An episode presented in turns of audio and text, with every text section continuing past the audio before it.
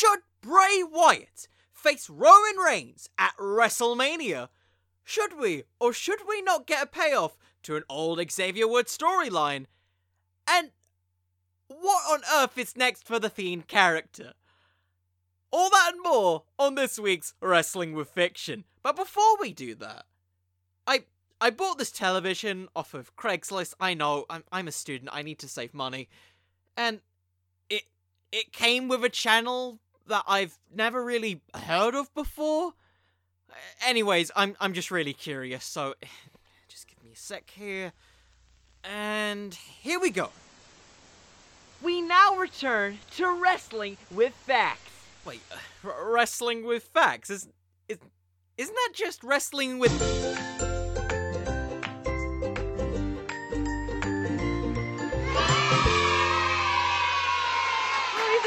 factional friends. Welcome back to Wrestling with Facts.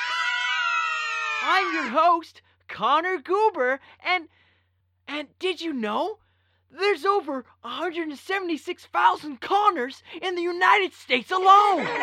Is this some Is this some bootleg f- blues clues I'm watching? Now, I've been a bad person. But you all forgive me, right? Oh, googly googly. But there is no need to worry. I have strangled all of my own 30,000 pound financial insecurities and personal anxieties down the bottom of my throat.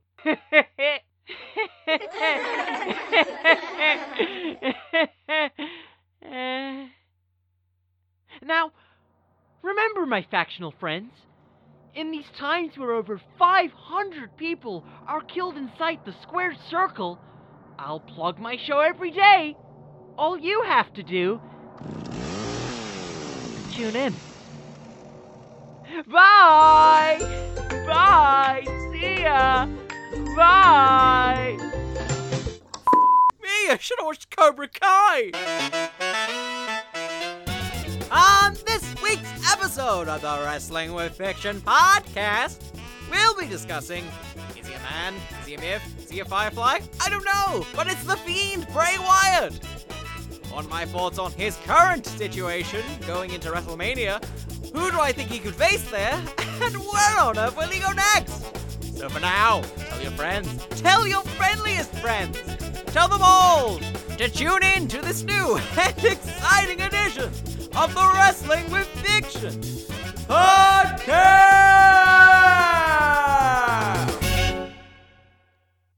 God, I should really just stick to using my laptop. Ladies, gentlemen, and ladies, gentlemen, welcome back to the Wrestling with Fiction podcast. My name is Connor, and uh, Bray Wyatt. In, in case you didn't get any type of thing from that, it, we're we're talking about Bray Wyatt this week.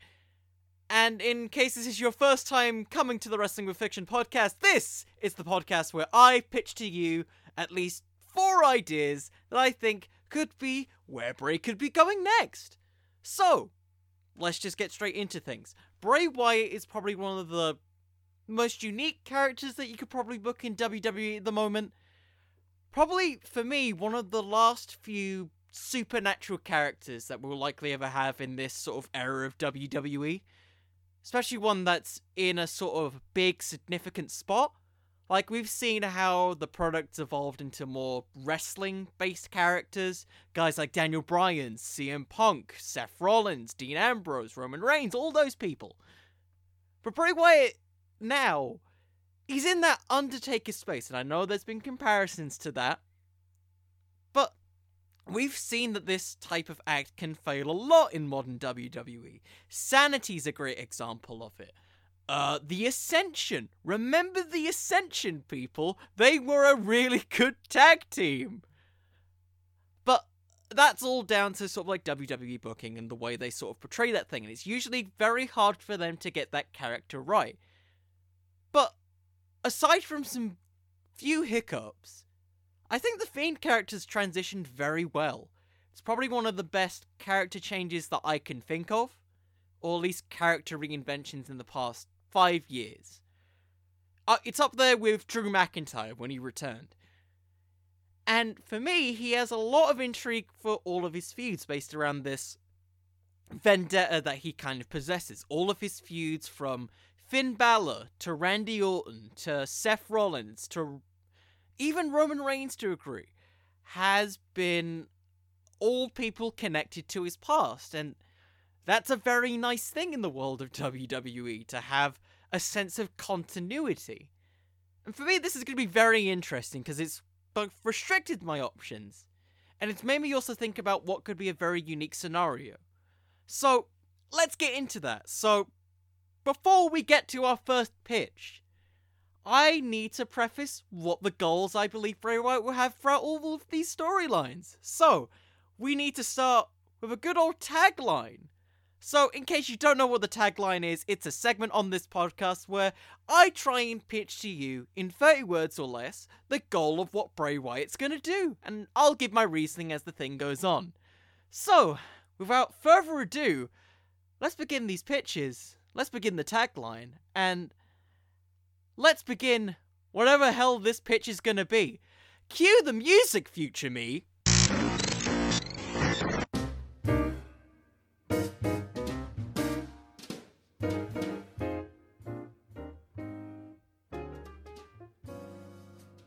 Okay, so the first thing that we need to get out of the way is that the Bray Wyatt character today is a weird mixture between it and a Blues Clues presenter. We have this idea of him being this person who has a vendetta against the people who have wronged him. We've already discussed those, I won't go into detail about that. But one of the other things that we don't really discuss is the duality of his character a person who seeks to both hurt and heal. To a point where he even puts his hand on his face multiple times to decide which way he's going to do. He's constantly in a battle with himself. And it isn't really explored much with his character, particularly with the face heel dynamics of WWE. So, the way that I've surmised his character and way I kind of hope I can get across over the course of these next four storyline pitches is that, let down by his own failures, a former cult leader battles his own thoughts to hurt or heal in order to seek vengeance on those who have wronged him. What does this accomplish? First of all, we get the goal straight out the way. He wants vengeance on everyone who has wronged him. More than you'd likely expect once we get to pitches. There's no repeats in this. Secondly, we have a sense of obstacle. It's himself. It's his own struggles that we've seen kind of examined in the Firefly Funhouse match, and all those other great matches that involved the Fiend character and all his promos. Next, we also have a little bit of action. He's seeking vengeance. He's actively being a freaking horror movie villain. That sounds very fun. I quite like that. And the overall stakes? Well, he's a former cult leader. like, I imagine that you can do a lot with that. There's a good bit of versatility there, and it leaves room to imagination.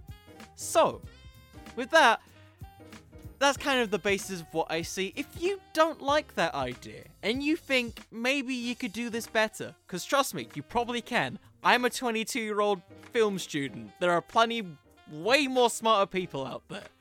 Tweet me at Connor the Cooper, give me your suggestions, or even just tell me on Instagram at Wrestling with Fiction. You you can likely do much better than me for this. And so, with that, I believe it's about time we get to our pitches here. So, I think we're gonna start with something that's gonna present a new dawn for Bray Wyatt.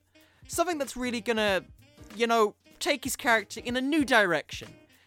Or, more specifically, a new day.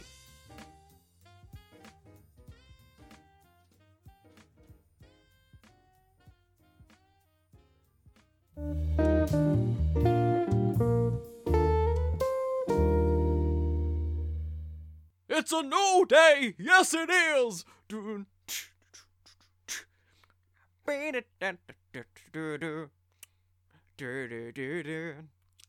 It's Kofi and Xavier. Gonna keep on doing this. Yep, Kofi Kingston and Xavier Woods. underrated theme song, first of all. But secondly, this might come as a surprise to you, because we've talked about Bray Wyatt's vendetta against people. Bray Wyatt's never had a vendetta against Kofi Kingston and Xavier Woods. But, one thing with this, they have. But, it's not with the Bray Wyatt character, it's with Husky Harris. And, you know, a little bit of Bray Wyatt here and there, but mostly Husky Harris. So, first of all, the connection to Kofi Kingston. If you go back to season 2 of NXT, who was on that show? Husky Harris. What happened very early in the second season of NXT? They got beaten the living S word out of by the NXT pros. One of them being Kofi Kingston, of all people. So, very clear, first and foremost here, Husky Harris got beaten the living S word out of by Kofi Kingston, a guy who, up to this point, has been a happy, friendly Jamaican American South African man. We don't know what he was really from. We're going by WWE logic here. So he already has that.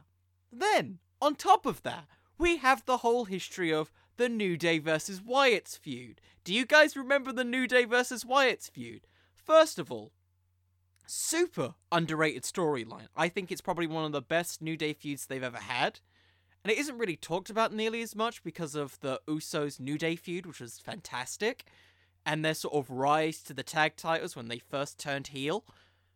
But that's some of the best character work I've seen from the group, particularly Xavier Woods, who completely sold the idea of Bray Wyatt just terrifying him. And sure, while the Wyatt family won that feud, it didn't really accomplish what Bray Wyatt's goal initially was, which was to kind of manipulate Xavier Woods. I think there was some fantasy booking at the time that assumed, well, other things would happen. So, these predictions that I'm going to have for future storyline stuff, there's going to be a little through line with this particularly with this one, which is why I'm starting with this in particular. Because right now we have Kofi Kingston, who's injured with a broken jaw, and Xavier Woods, for the first time since I think 2013, 2014, he's on his own again. He just had that match with Retribution, he lost, and Bray Wyatt has disappeared from television. Completely disappeared. And I think it's time that we address what I think might be Bray Wyatt's biggest failure. And it's the fact that he failed his family. The Wyatt family.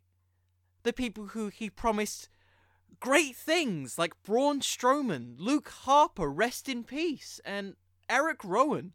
All people who in storyline followed him because th- he was destined to give them a sense of purpose and happiness. But at the end of the day, they all flocked off on their own and went their own separate ways. And for me, that's the biggest failure of Bray Wyatt. It isn't the loss to John Cena. It isn't even the loss to like any other major player. It's the fact that he couldn't keep his group together. They constantly separated and rejoined, separated and rejoined. So, the imperative of this story is the birth of a brand new faction. And it's not going to be called the New Wyatt family. It's going to be called the Firefly Funhouse. Now, we've already got Bray Wyatt, of course. We've got Alexa Bliss. Right now, Kofi Kingston's injured. He's out with a whole thing with Mustafa Ali, but Xavier Woods is on his own. And for some reason, during a match that he has with Retribution, I'm guessing against Mustafa, the lights go out. It's the classic thing that you see with The Fiend. But what turns up instead? It's a it's a Firefly Funhouse thing. And at first we hear the classic old Bray Wyatt do do do do dead. And he's he's terrified because he's getting flashbacks to it. He doesn't have Kofi Kingston and Xavier Woods anymore. And we see Bray Wyatt back for the first time in several weeks. It's him on this Firefly Funhouse thing saying that he's hiring people to be special guests on the Firefly Funhouse. You can find it. Other wrestlers have. Seth Rollins has. Uh, other people have. I'm trying to remember them all, but that's the main one I can think of. Randy Orton. There we go. So he's he's hiring people. In fact, I mean Alexa Bliss is there with him, and he mentions to Xavier Woods specifically, "You may have given us a new dawn and a new day, but I have a new friend." And the camera tilts to Bo Dallas. You might be wondering why Bo Dallas? Well, guess what? Bo Dallas is still signed, and I want to use him. So, as of right now, this faction consists, and will later consist, of Bray Wyatt, Alexa Bliss, Bo Dallas, and Xavier Woods. Bray Wyatt manipulates Xavier Woods, like he did with Alexa Bliss, into joining the Firefly Funhouse. He is their exclusive media correspondent. We have Bo Dallas as the preacher, as a kind of throwback to his old believe gimmick, and how he wanted people to believe, but at the end they didn't believe in him. So now he's preaching the stories of the Firefly Funhouse to everyone in the WWE universe. Alexa Bliss is, of course, the co host along with Bray Wyatt. And as the weeks go on with Xavier Woods just having matches against Retribution, he's losing and losing again. His clutches don't go to Retribution, it goes to The Fiend, and it goes to the Firefly Funhouse, which Xavier Woods feels increasingly entranced by.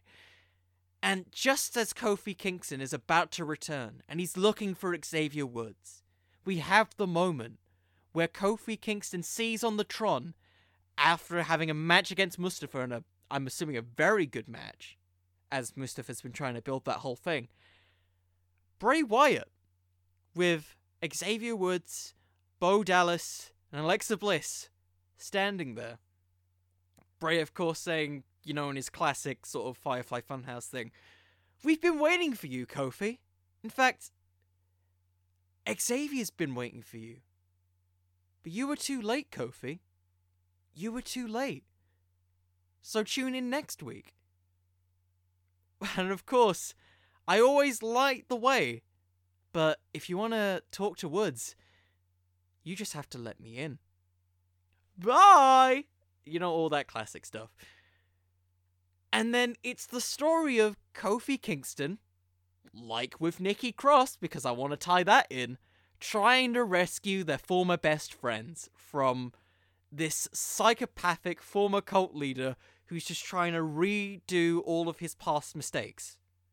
What do we gain from this specifically? Well, first of all, we get a nice little Kofi Kingston singles run. Maybe something to, if you want, build up Kofi for a potential world title match again, because he can still be a contender for that.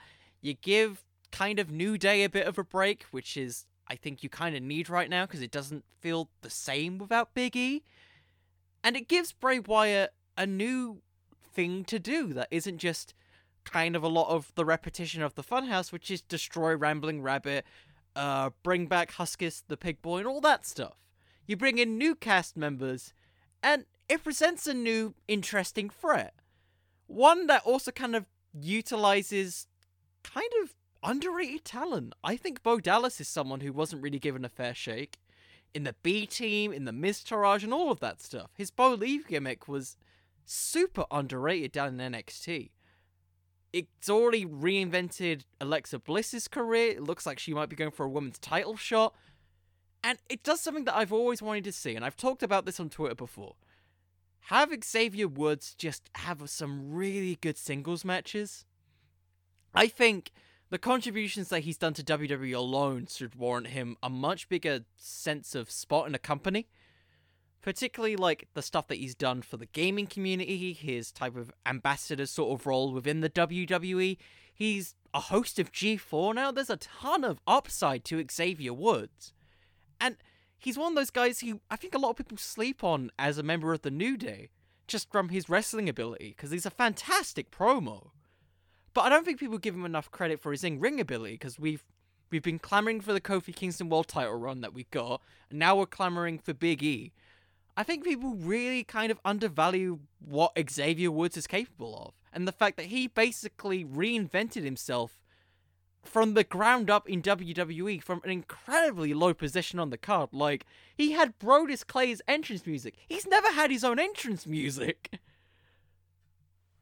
So I think that would have a really fun, just sort of storyline to it. You can tie in Nikki Cross again and have some mixed tag matches between like Alexa Bliss and Kofi Kingston. You know, really play with like the sort of mind games being played by Bray Wyatt, kind of present the Fiend as kind of a puppet master in sort of the veins of the old Bray Wyatt gimmick, but also kind of keep the threat without really overexposing the Fiend. I think the Fiend has a risk of being overexposed at this point, considering how long he's been on the roster for. Plus, it kind of ties into the Fiend's sort of vendetta against like a lot of wrestlers. In some way, I think you can argue that the stuff with Xavier Woods and Kofi Kingston kind of derailed a lot of the things for Bray Wyatt, because right after that, the faction split up again. A whole other thing. And for me, it gets over Bray Wyatt in a new, interesting feud. It creates this whole new faction, which, spoilers, I'm probably going to use this some more in a future pitch. Plus, it gives us a new, credible, threatening faction that could rival Drew McIntyre, because it feels like there is no heel or babyface right now that can beat Drew McIntyre. So, yeah, that's kind of the basis of it. And for me, it has a really fun payoff in Xavier Woods reuniting with Kofi Kingston because we know the history of the New Day. We know how close they are in real life and in sort of wrestling storyline. You also got that potential thing with Alexa Cross and Alexa. Alexa Cross, uh, Alexa Bliss and Nikki Cross, which could be good. And plus, you got the whole thing with Bo Dallas and Bray Wyatt being together, which feels like something that we never really got before. And it makes sense for them to be together because, in case you didn't watch NXT, he tried to recruit Bo Dallas before. So it's also a redo on that. Oh, there's there's so much I think you can do with this.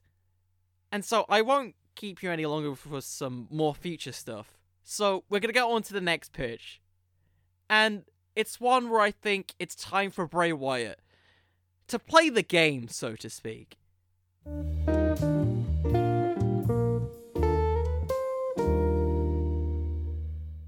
It's Motorhead's Forgotten Son. It's Try. Oh, I'm sorry, not Try. Triple H. So, this I'm gonna say first and foremost, this is purely because I want a Firefly Funhouse match too. That that's just what I'm gonna say right now. It's because I want a Firefly Funhouse match too. I think Triple H would be a fantastic sequel to that match. John Cena was bloody brilliant, being a whole like deconstruction of his character. So many in jokes in there. The look, but you can't touch. The whole thing about the NWO and John Cena, how he's kind of a whole like meathead thing. I can't believe Vince McMahon approved it. Still baffles my mind that he approved it all. And if there's anything that I think Triple H would agree to having as a match, it would be a cinematic match like the Firefly Funhouse match. And it ties into Bray Wyatt incredibly well. You've already got a little bit of subtext with it, because you have the Bray Wyatt tease of him facing Triple H back when he won the WWE Championship. You know, it was right around sort of the roadblock period where it was Dean Ambrose versus Triple H and Bray Wyatt came out, and there was kind of a brief tease there, which they never really followed up on. So that's a great vendetta there, because you can argue that Triple H using his own sway held back Bray Wyatt. You can say that he's out for revenge for that. He's actively using Vince McMahon as a parody on his own Firefly Funhouse. So the way that I can see this all sort of like being a build up to is it's gonna sound hokey, but the Fiend is inherently hokey, so I think you can get away with it. And it's kind of the rerun that we never really got, which was I can't believe I'm saying this, the Vince McMahon blowing up in a limo story. But we change it just a bit. We change it to Vince McMahon getting kidnapped or being taken away. Because for all the problems that suddenly people are allowed to enter the funhouse from out of nowhere, there is some fun stuff that you can do with this. First of all, we can have this whole story about how, because you know WWE loves to praise Vincent Kennedy McMahon as being this omnipotent being who runs all of WWE. We are gonna have a thing where Bray Wyatt kidnaps Vince McMahon and Triple H is on a search for him. And he's looking for him, and then all we see when this first thing goes about. Because at first I think it's just a story on Raw, where Triple H is just wondering where Vince McMahon is. He wants to stop this whole thing with Randy Orton that happened last week. I'm tying it all into that. And he's looking for Vince McMahon, so he goes to Connecticut. And he gets to Vince's office. And Vince isn't there. But what is there instead is Vince McMahon's puppet from the Firefly Funhouse. That over the next few weeks, as we build up to WrestleMania, because this is a WrestleMania idea, you build to Triple H just trying to find the funhouse. He looks for Seth Rollins, he looks for John Cena, people who have entered this thing somehow, some way. Because Bray Wyatt has nearly essentially disappeared after being lit on fire by Randy Orton you know, we can build up this whole thing. We're in the Royal Rumble feud. We got Bray Wyatt facing Randy. He beats him. And then Triple H asks him where he's been. And maybe you can say that he doesn't remember, which can explain how people who have entered the funhouse just seem to change all of a sudden. Like Seth Rollins, John Cena, all these people somehow like entered and left. So kind of tie into that and explains why nobody else can really find the funhouse. It's almost like a mythical thing that people can just randomly find out of nowhere, kind of like a ghost. And I know that sounds stupid, but hey, wrestling's stupid. You can do this stuff.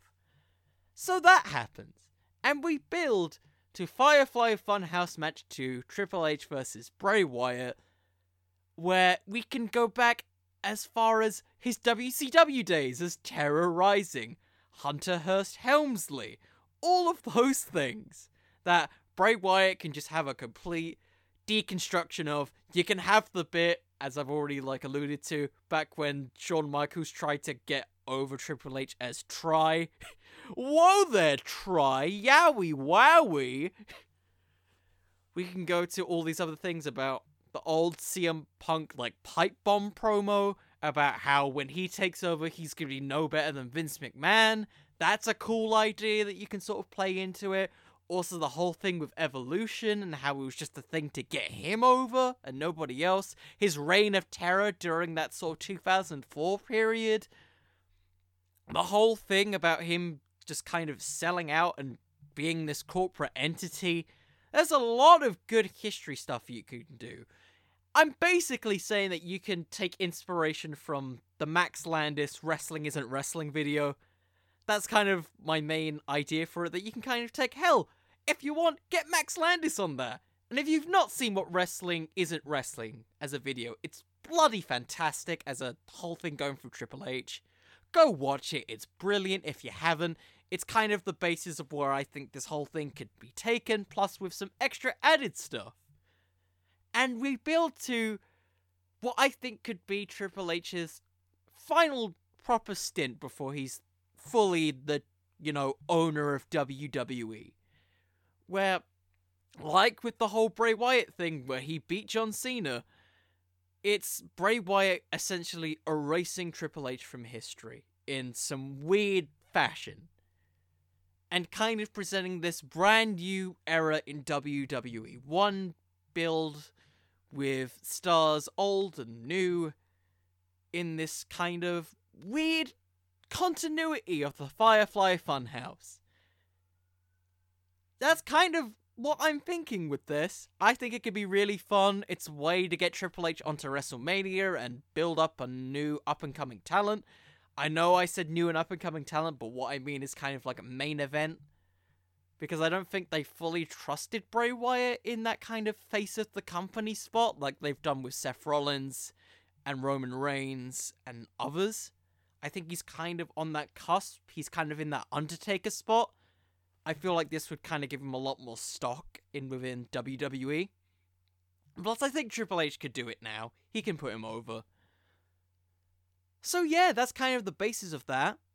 So, I'm going to move on to my third pitch. And so, I should tell you that this could be the next big thing.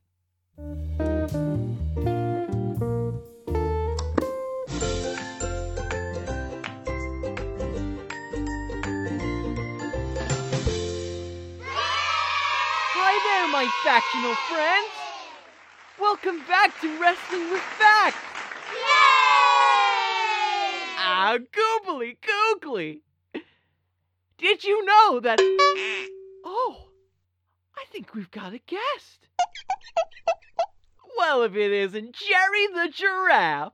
How are you doing there, Jerry? You don't want to talk? Well, I've got some facts for you, Jerry. Did you know that giraffes, like yourself, only really die from two natural causes? One, by the giraffe's ever so present mortal coil quenching to life, and two, by the routinely being struck by lightning, Jerry. That could be you, Jerry.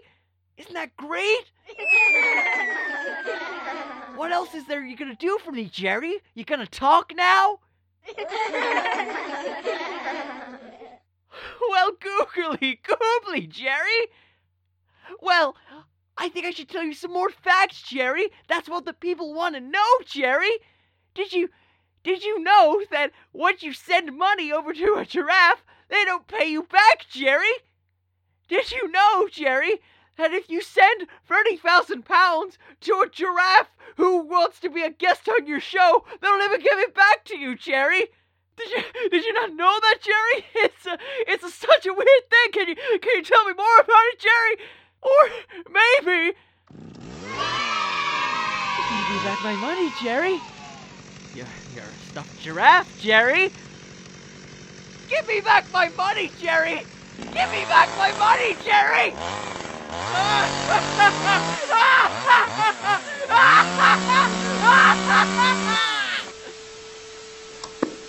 What the. What just happened? I. I, turned the TV off. It, it, it just came back on. But yeah, I don't think that's the weirdest thing that I just seen. Uh. Yeah, uh, Brock Lesnar. We're, we're gonna move on from that. So, yeah, Brock Lesnar's in the idea. Uh, we had that whole promise of Bray Wyatt versus Brock Lesnar that we never really got. Another thing that was given to Dean Ambrose and not Bray Wyatt. That's a thing. Plus, it. I don't know if Brock Lesnar's gonna stay or not. I feel like that could be a fun little feud. The sort of unprotect, un- unprotected Lesnar now that he's lost to Drew McIntyre against the Fiend sounds pretty cool. You know, give the Fiend a big win, you know, to make up for the big loss against Goldberg. Uh, the Mandible Claw, I think, could be a very cool thing to knock him out with. Hell, maybe if you want Brock Lesnar, he can get out of it at first, and then he tries to go for the F5, but he's still, like, gasping for air, because we know from the Royal Rumble that he's suddenly getting a lot more tired. He can't really have super long matches. I think there's a fun little story there. You can have some Firefly Funhouse stuff. Uh, maybe even a little bit with Paul Heyman and him trying to like manage both Brock Lesnar and Roman Reigns. Maybe that's overkill, but maybe that just isn't enough overkill. It's WWE. and you have yourself a bit where he's just talking about how he had another missed opportunity. A thing with Brock Lesnar, a man who was a traveling champion, but not to the shows, to a UFC events, and to drug testing, and all these other things that Brock Lesnar has been, like, criticized for. Cheap pops, if you say so. And you build this thing. This thing between Bray Wyatt and Brock Lesnar that culminates at an event. I didn't really think of one specifically. And you know what? Keep the whole faction idea from the first idea. You got some people Brock Lesnar can beat the living S word out of. Bo Dallas is a guy who's jobbed to so many people, that's perfectly fine.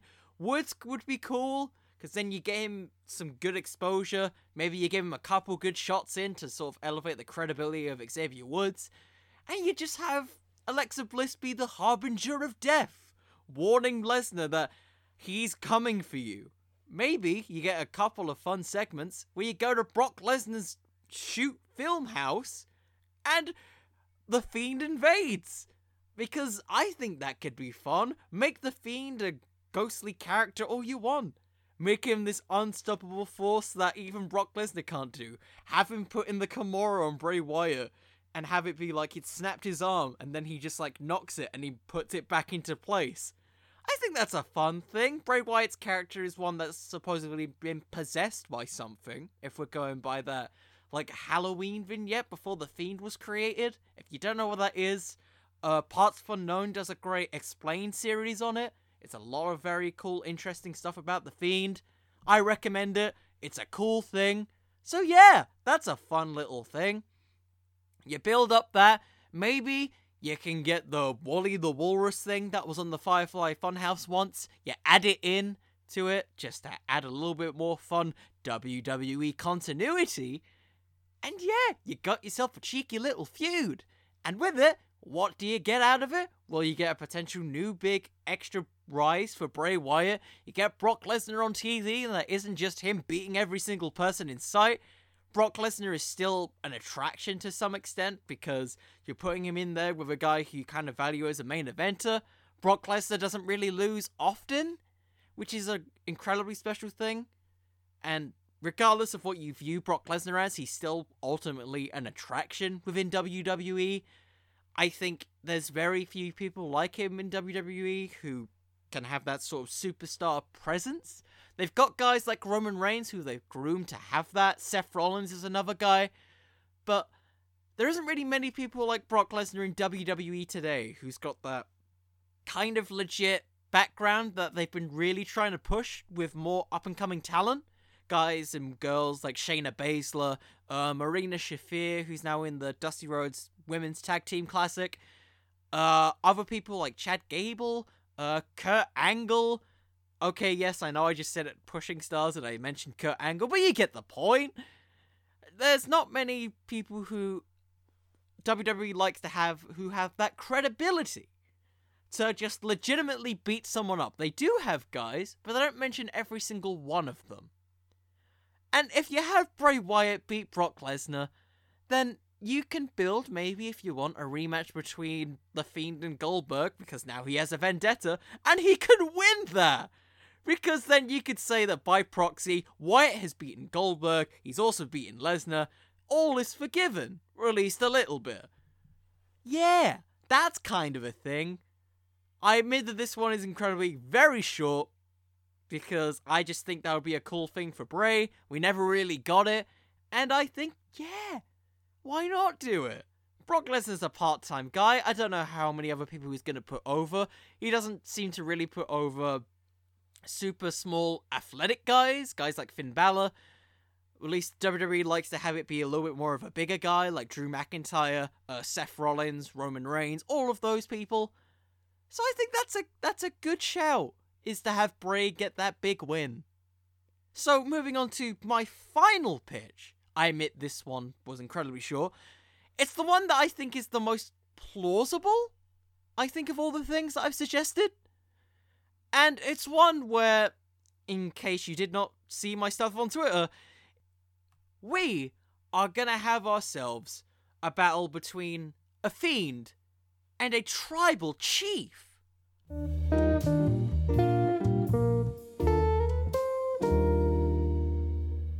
Roman, Roman, Roman, Roman Reigns. It's Roman, Roman, Roman, Roman Reigns. It's Roman, Roman, Roman, Roman, Roman, Roman, Roman, Roman, Roman Reigns. Now I know you'll be asking me, yes, it's Roman Reigns. It is the tribal chief himself, the man who is essentially Roman Reignsing himself over all of the SmackDown division. I'm sorry for all the puns, I'm sorry for quoting Roland. But yes, as we roll on from this, that's another pun. It's probably the one to me that makes the most sense. So, this is all leaning on the idea that Bray Wyatt wins the Royal Rumble. Because we're getting up to Royal Rumble season, and it looks like Roman Reigns doesn't really have a big challenger other than maybe Daniel Bryan. Now, that possibility can still happen, but the seeds have already kind of been planted that you can have Bray Wyatt win the Rumble. If you guys remember Alexa Bliss's early turn, who who was this mysterious big dog this Alexa Bliss was staring at? By Jove, it was Roman Reigns! With the Universal title! As if the person that she. Not, not she, Roman lost it to was Bray Wyatt! And that Bray Wyatt lost the belt to Roman! I'm losing all traits of thought right now! And so, yes, this scenario is one where, you know what, you get a fun little build up feud towards Bray Wyatt versus Roman, where you can have a fun little tag match thing. This goes back to the whole faction idea, where you can have Bo Dallas and Bray Wyatt team up for the first time against Roman Reigns and Jey Uso, which I think could be a really fun match. It could be Bo Dallas's coming out party. Hell, if you want Bo Dallas to be part of the group, give him an alter ego, call him the Preacher, as I think I've already mentioned before. The Preacher and the Fiend versus the Tribal Chief and the Tribal Pupil. I don't know what you'd really call Jey Uso apart from the puppy thing, because I haven't mentioned anything. That could be a really fun match to build up to. You can kind of tease it. You can have friendly Bray Wyatt instead of the Fiend sort of out there, so he can take a loss and sort of wonder is he really good enough for a WrestleMania main event match with the tribal chief, the head of the table? And then be like, yes, yes, he can. And then he just beats the living S word out of Jey Uso. Because that seems to be what everyone's doing at the moment. Just, just beat up Jey Uso. It's the new beat up John Cena, as AJ Styles once coined it. So, yeah. That could be incredibly fun. WrestleMania season, I think that will be a very fun main event match. It's a pretty cool culmination of two guys who were kind of the leaders of their own factions for a brief point, like the Wyatt family versus the Shield match. That's a great little tie into that. That'll be a fun little video package. It can all be about them being tied together by the strands of time and all that stuff. Hell, I think people have forgotten about this. That brief Bray Wyatt face turn that we got, sort of during that sort of Wyatt family period, where he teamed up with Roman Reigns against the League of Nations and he pointed his hand out and Roman Reigns hit him with the spear. I think that's like a really fun little callback that you can have to that. That they were once like allies. They're they're it's the WWE's equipment equipment equivalent of Batman versus the Joker quite literally because Bray Wyatt's face mask looks like freaking a burnt face Joker mask. That's a cool little tie-in. I I think there's a lot of very fun sort of potential with it, and you know what? It goes back to their old feud at Hell in a Cell, in which we got a "Let's go Roman, Let's Roman sucks" chant. You got that whole thing where people were just wanting Bray Wyatt to get more fun feuds there's a lot of potential for Bray to really sort of break out in this.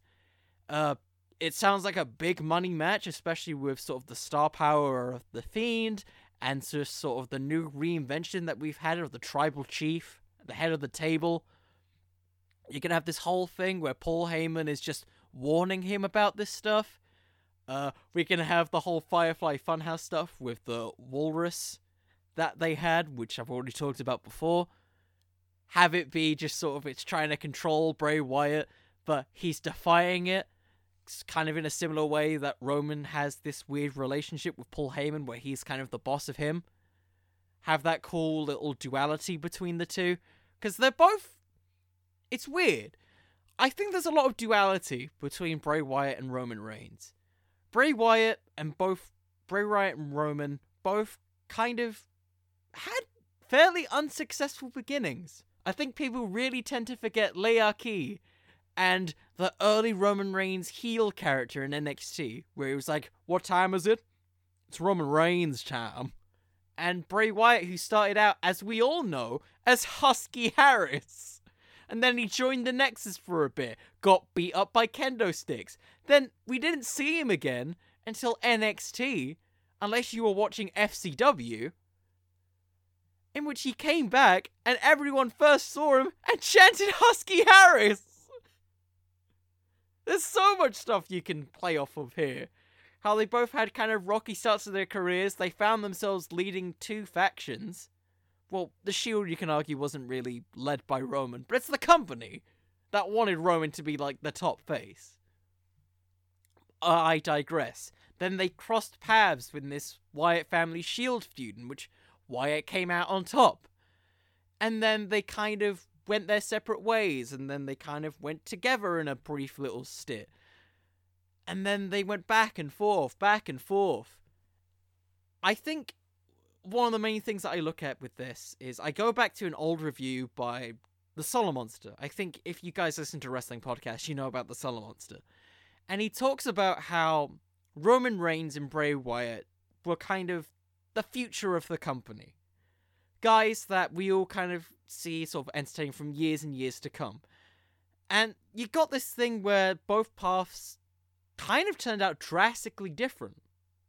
Bray, he started out, but he kept on being compared to Undertaker and being put in all these weird random positions. Roman Reigns, he was placed into the top guy position where he wasn't fully ready for it and the fans didn't accept it. You can build on those things and just sell this as the main event that should have happened years ago or something like that or WrestleMania, it's about time. Something like that.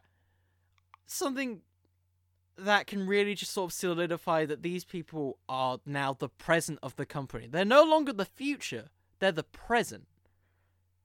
And I think this is the perfect time to do it. I think Bray winning kind of solidifies him in that main event picture, as he's kind of been sort of restricted to just being Undertaker like. And Roman now is probably one of the biggest heels in the company, and rightfully so, probably one of the most interesting characters which is a huge contrast. There's a lot of fun you can have with this, and for me, it feels like the WrestleMania main event that, in my opinion, makes the most sense. As weird as it may sound, because he's on Raw, he didn't get moved, it's the one that to me makes the most sense for where both characters are right now. And if you don't really feel that, I completely understand. Roman could potentially face Daniel Bryan in a great match. This is just kind of where I think it could go. So, we may as well get to the final part of this. And of course, it's probably the oddest segment on this podcast. It's a podcast thing known as Fantasy Fumble. Now, in case you don't know what Fantasy Fumble is, it is the segment on this show where I try and give the weirdest, wackiest storyline idea that just wasn't really good enough for a pitch and just, you know, present it. It's usually mostly improvised, and I only really think of one person in particular and see where it goes. So, spoilers, it's always a train wreck. Wreck. Jesus, we're already starting with this. It's always a train wreck. So, without further ado, Fantasy Fumble will begin in three, two, one. Fumble! Let the dumpster fire begin!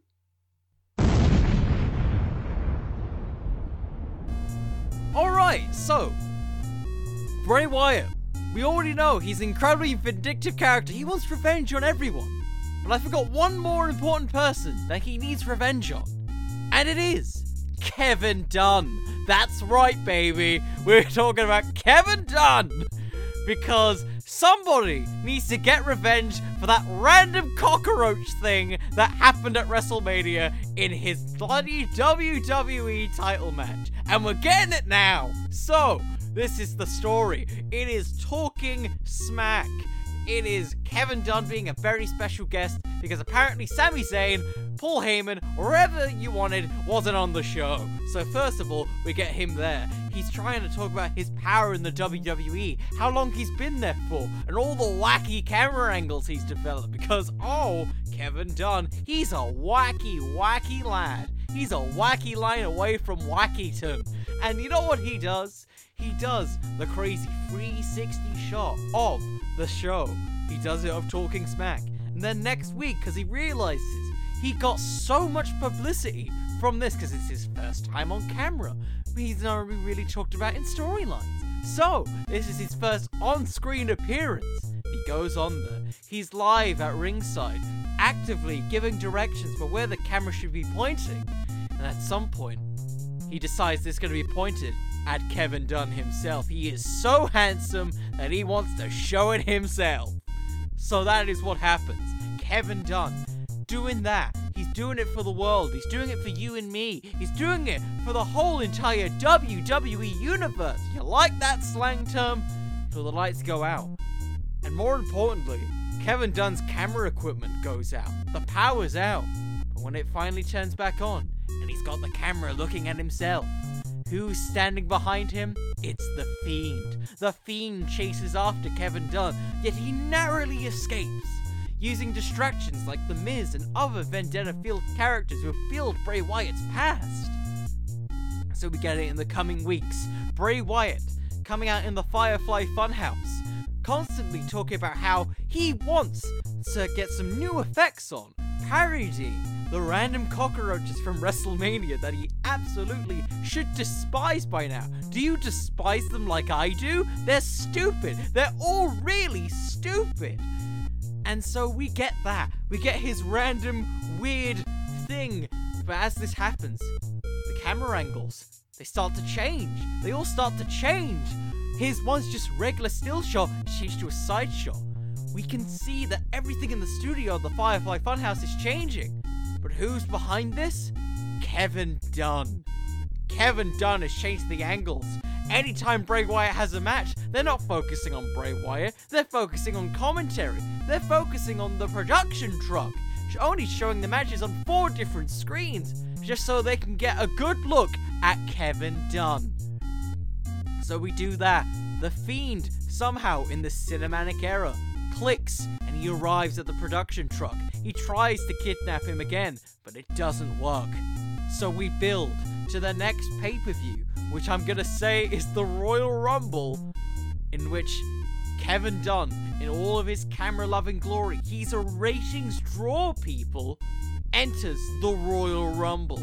He enters the Royal Rumble and he starts throwing people out. He's getting that big push that we've all wanted to see that Kevin Dunn singles push. He throws out Bo Dallas. He throws out uh, uh, Jaxson Ryker. He throws out Alexander Wolfe.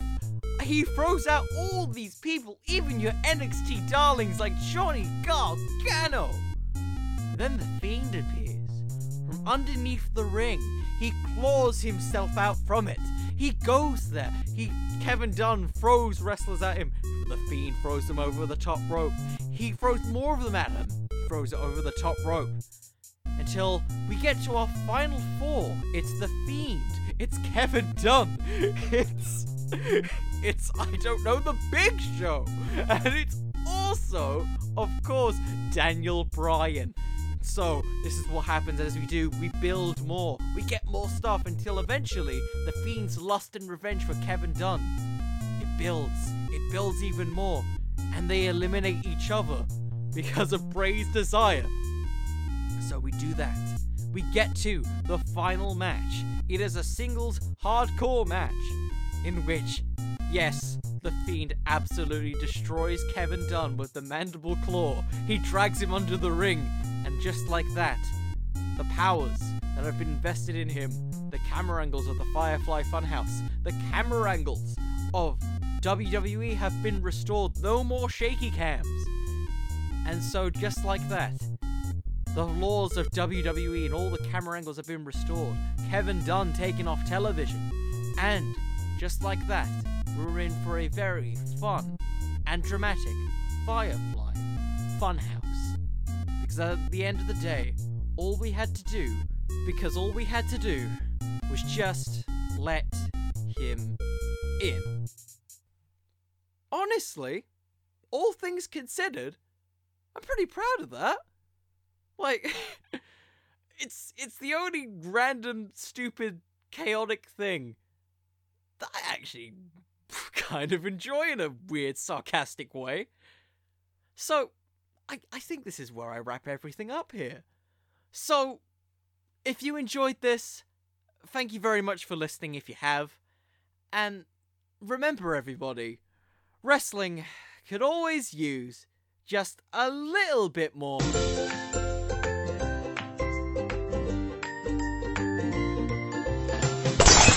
Nope.